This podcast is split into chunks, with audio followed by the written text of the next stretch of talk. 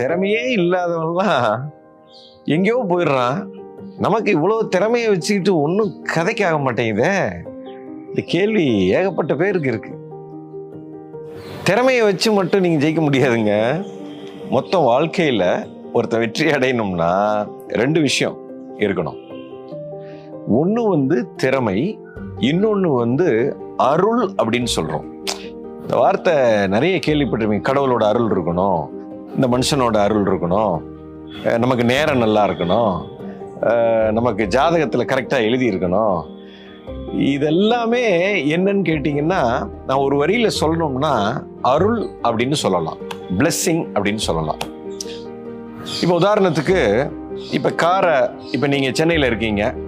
இப்போ காரை எடுத்துட்டு கன்னியாகுமரிக்கு ஓட்டிட்டு போகிறீங்க ஓகே சூப்பரான கார் வச்சிருக்கிறீங்க. பெஸ்ட் கார் வச்சிருக்கிறீங்க. நீங்க பெரிய சூப்பர் டிரைவர் முப்பது வருஷமா உங்களை மாதிரி ஒரு திறமையான ஒரு டிரைவர் உலகத்துல கிடையவே கிடையாது. இப்ப கார் எடுத்துட்டு ஒரு ஐநூறு அறநூறு கிலோமீட்டர் ஓட்டிட்டு போய் கன்னியாகுமரியில் போய் இறங்கின சே என்ன எப்படி ஓட்டிட்டு வந்தேன் பார்த்தல முப்பது வருஷமா நான் கார் ஓட்டுறேன். அவ்வளோ திறமையான ஆளு. நான் வந்து திறமையாக ஆக்சிடென்ட் படாமல் யாரையும் இது பண்ணாமல் இவ்வளோ வருஷமாக ஓட்டியிருக்கேன். இன்றைக்கி நான் அப்படி தான் ஓட்டிகிட்டு வந்தேன். அப்படின்னு நீங்கள் நினச்சி உங்களுடைய திறமையினால் நீங்கள் சிறப்பாக ஓட்டிகிட்டு வந்துட்டீங்கன்னு நினச்சிங்கன்னா உங்களை மாதிரி முட்டாள் யாரும் கிடையாது. இதுதான் மிகப்பெரிய உண்மை. புரிந்து கொள்ளுங்கள். அதாவது உங்களுடைய திறமை வந்து ஒரு சதவீதம் தாங்க. பாக்கி தொண்ணூத்தொம்போது சதவீதம் நீங்கள் சேஃபாக சென்னையிலேருந்து கன்னியாகுமரிக்கு போய் சேர்ந்ததுக்கான காரணம் கடவுளின் அருள். அல்லது பிரபஞ்சத்தின் சக்தி அப்படின்னு சொல்லணும். யூ அண்டர்ஸ்டாண்ட் எப்படின்னா இப்போ நீங்கள் மட்டுமே காரை சிறப்பாக ஓட்டலை. நீங்கள் ஒரு ஆயிரம் பேர் உங்களை தாண்டி போயிருக்கான். எத்தனையோ டிராஃபிக்கை தாண்டி நீங்கள் போயிருக்கீங்க. அந்த மீதி இருக்கிற ஒரு ஆயிரம் பேரும் கரெக்டாக ஓட்டியிருக்கான் சார் அது மறந்து போச்சு உங்களுக்கு. நீங்கள் போகும்போது ஒரு ஆடு குறுக்க வந்திருக்கலாம் ஒரு மாடு குறுக்க வந்திருக்கலாம் ஒரு மழை பெஞ்சிருக்கலாம் ஒரு இடி இடிச்சிருக்கலாம் போஸ்ட் கம்பி கீழே விழுந்திருக்கலாம் ஒரு மரம் சாஞ்சிருக்கலாம். ஒரு குழந்தை குறுக்க வந்திருக்கலாம். உங்களுடைய கண் பார்வை திடீர்னு ஒரு நிமிஷம் பிளாக் அவுட் ஆயிருக்கலாம். உங்க இருதய துடிப்பு நின்று போயிருக்கலாம்.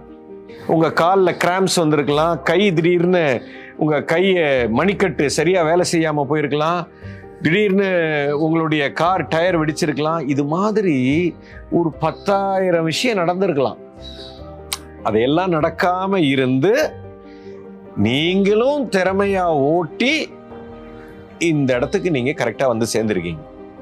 ஆனா நம்ம மைண்ட் என்ன சொல்லுதுன்னா நான் தான் ஓட்டிட்டு வந்தேன்னு சொல்லுது. இதுதான் அகங்காரம் என்று பெயர். உண்மையை நீங்க மறந்து போயிட்டீங்கன்னு பேர் அதாவது ஒரு மனுஷன் வாழ்க்கையில மிகப்பெரிய இடத்துக்கு உச்சத்துக்கு போகணும் அப்படின்னா ஒன்று ஒரு கை வந்து திறமை. இன்னொரு கை என்னன்னு கேட்டிங்கன்னா இறைவனின் அருள். இந்த ரெண்டும் சேரும்போது தான் சத்தமே உருவாகும். எப்படி இது ரெண்டும் சேர்ந்தா சத்தம் உருவாகுதோ வாழ்க்கையில் இது ரெண்டுமே ஒரு மனுஷனுக்கு இருக்கணும். இப்போ நீங்கள் என்ன நினைக்கிறீங்க? திறமையில் மட்டும் வந்துடலாம் நினைக்கிறீங்க? என் திறமையில தான் இது நடக்குதுன்னு நினைக்கிறீங்க.